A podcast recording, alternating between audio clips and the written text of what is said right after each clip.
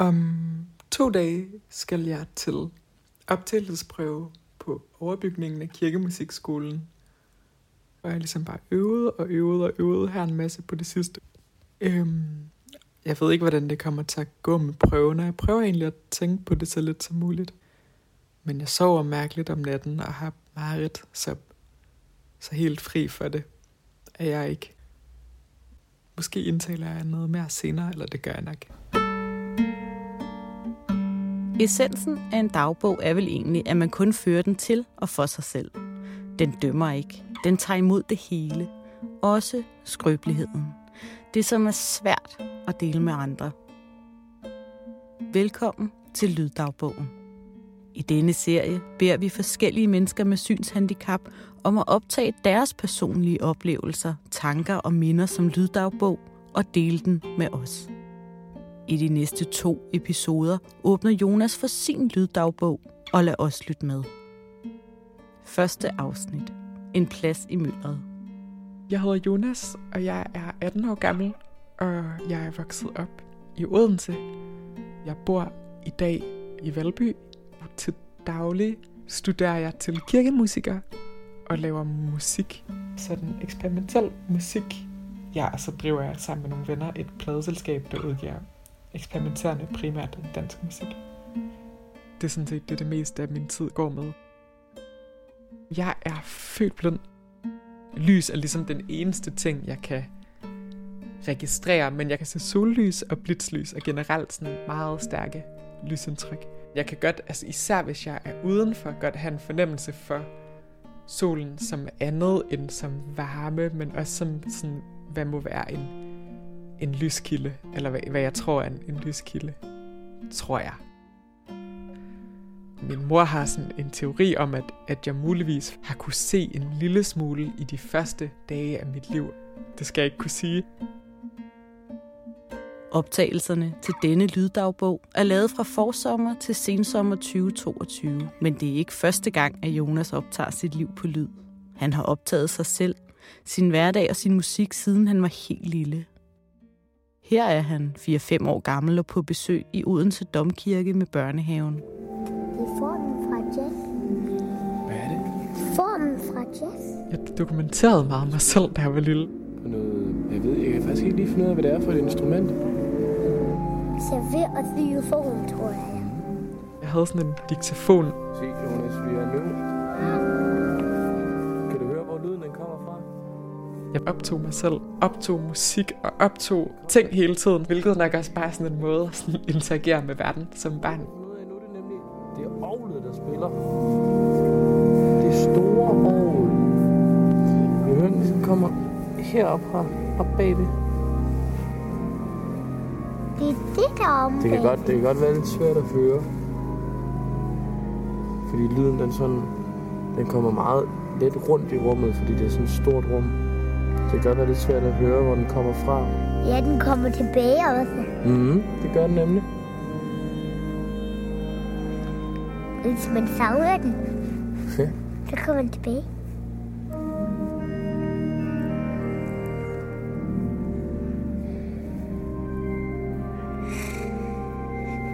det har mange forskellige lyde, sådan en orgel var. Hvorfor får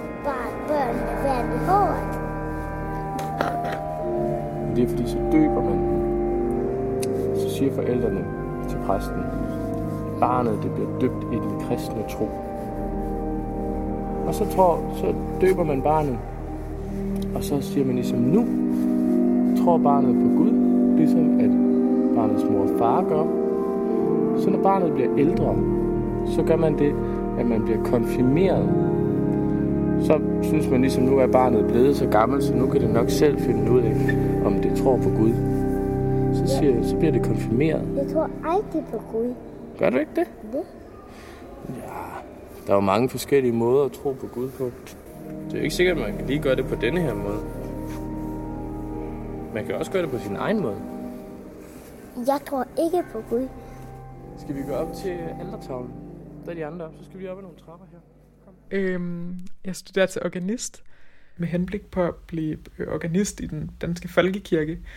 Og det er egentlig ikke, fordi jeg er sådan markant religiøs, for at sige religiøs overhovedet, men jeg går her egentlig primært, fordi jeg synes, det virker som en, en håndgribelig måde at kunne have et, et arbejdsliv som musiker, hvor man har en, en fast stilling, og ikke er sådan øh, freelance. Så kan man sige, der er jo ikke så mange ufaglærte jobs, som er så blindevenlige, så jeg tænkte ligesom, da jeg droppede ud af gymnasiet, at sådan, okay, det, det er mere håndgribeligt at, at tage en uddannelse, som giver mig mulighed for at få et arbejde.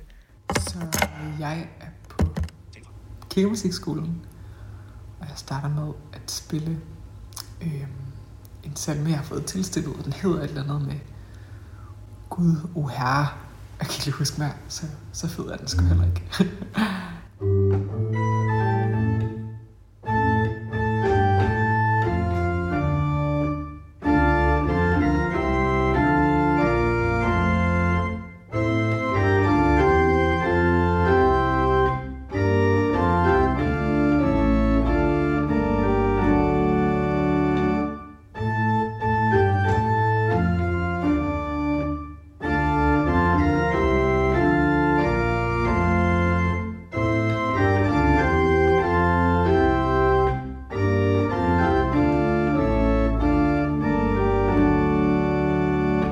jeg ved ikke rigtig længere, hvad jeg sådan føler om den uddannelse, jeg går på.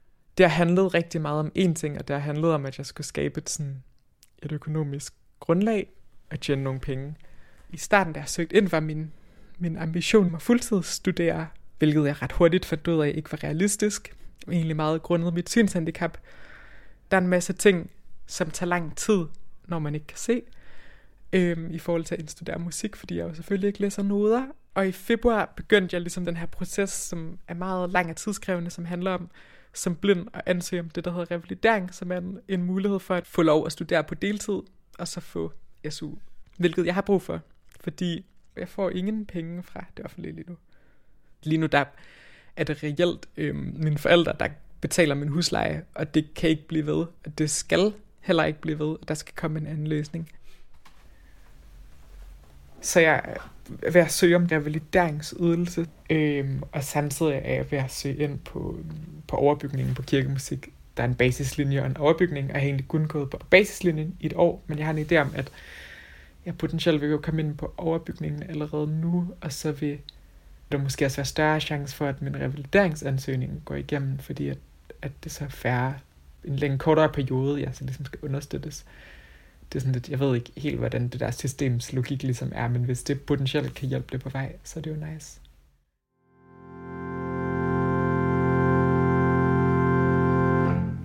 Og nu vil jeg gå til klaveret og spille mit klaverstykke, jeg også kan have med til prøven, af Edvard Grieg. Det hedder vist Arietta. Nu er jeg ved klaveret. Der er klaverbænken. Godt, godt, godt.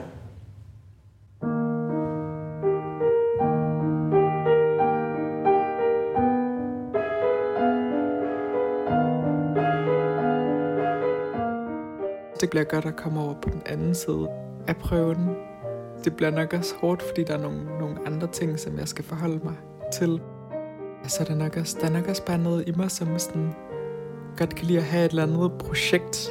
Også fordi det, når jeg ikke har sådan et projekt, så har jeg mere angst og skal dykke mere ned i nogle, nogle lidt sådan tunge ting i mig selv.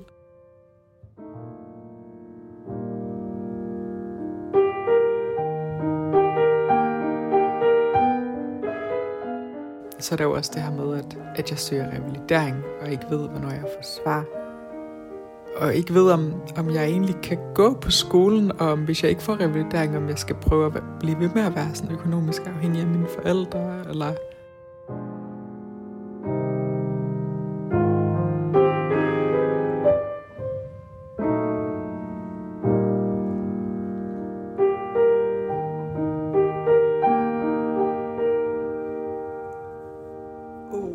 Den klarede jeg kun med skinnet på næsen. Den skal jeg lige øve lidt mere, men det var vist alt for nu.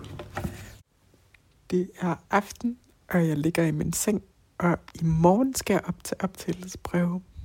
Og jeg har næsten ikke været hjemme de sidste par dage, fordi jeg har øvet og lidt meget og prøvet at få set lidt mennesker for at være lidt mindre i mit eget hoved.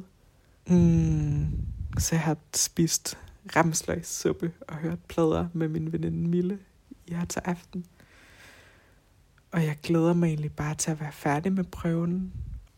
Så skal det forhåbentlig bare gå godt i morgen. Nu skal jeg sove.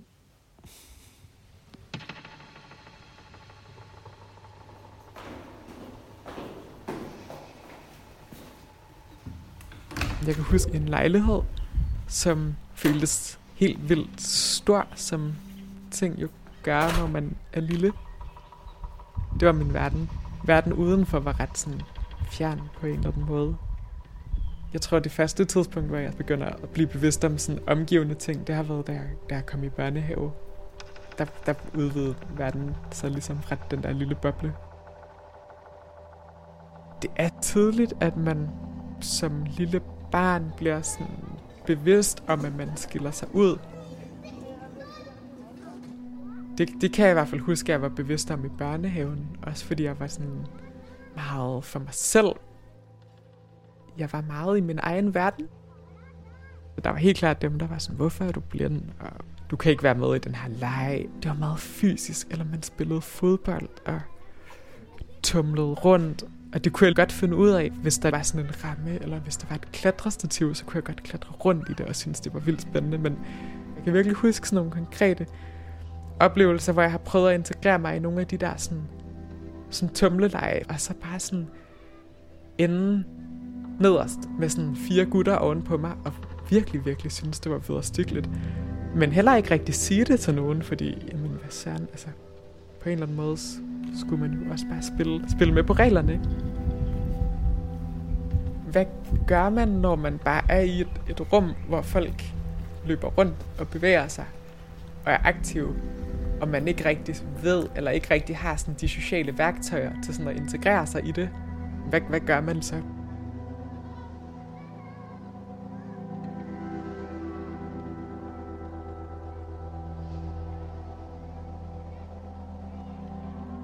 Jeg kan huske sådan de tidlige år af min folkeskole, der var sådan en dør, og så fandt jeg ud af, at okay, men den går alle jo igennem i frikvartererne.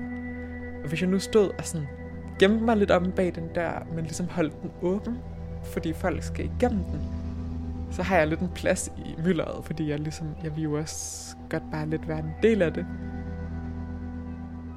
Så kunne jeg sådan høre folk, der gik forbi mig, og ligesom på en eller anden måde sådan integrere mig i mylderet. Og så kan jeg huske en dag, der kom sådan nogle af de der meget store børn hen og var sådan, øh, hvorfor står du og holder døren, fordi så øh, bliver der jo koldt indenfor, eller sådan, der kommer koldt luft ind. Til en vis alder var jeg virkelig, virkelig viljestærk for ligesom bare at være en del af fællesskabet.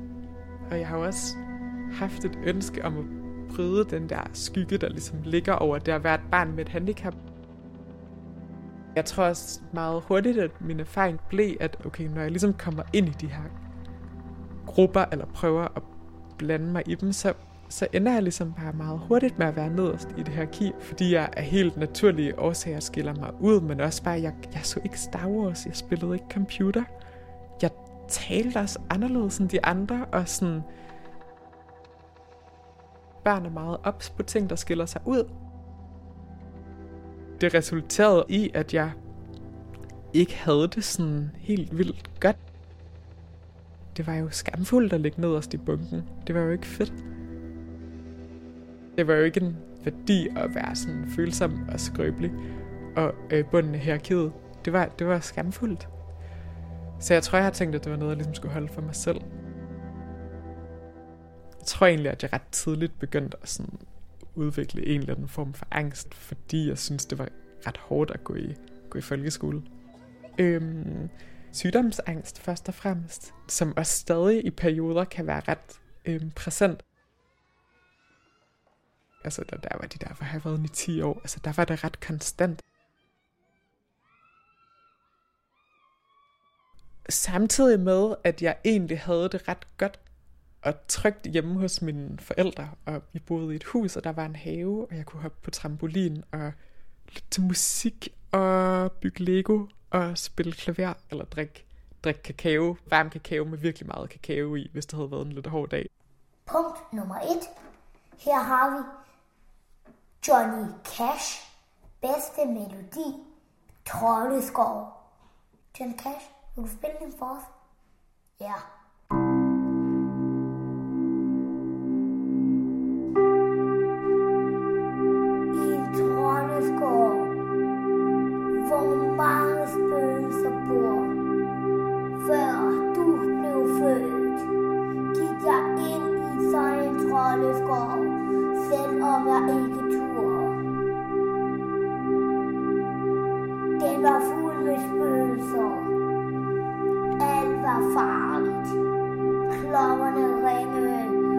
Og spøgelser farede himlen for at angribe mig.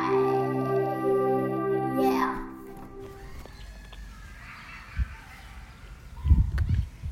Jeg sidder derhjemme. Jeg er lige kommet hjem fra prøve. Øhm, som egentlig gik ret godt i forhold til, hvad jeg havde forventet. Øhm, jeg spillede tingene sådan nogenlunde, som jeg godt ville.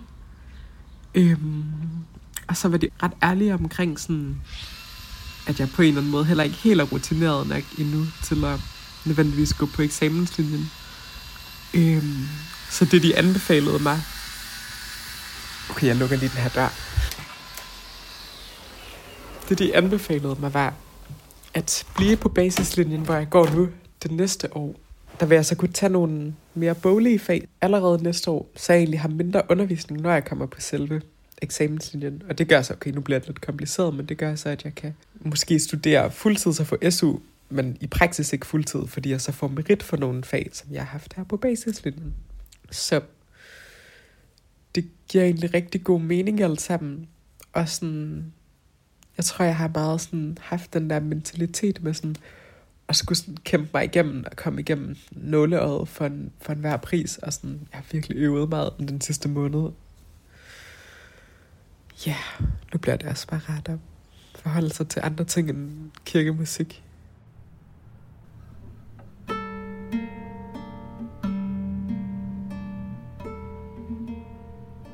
Hallo?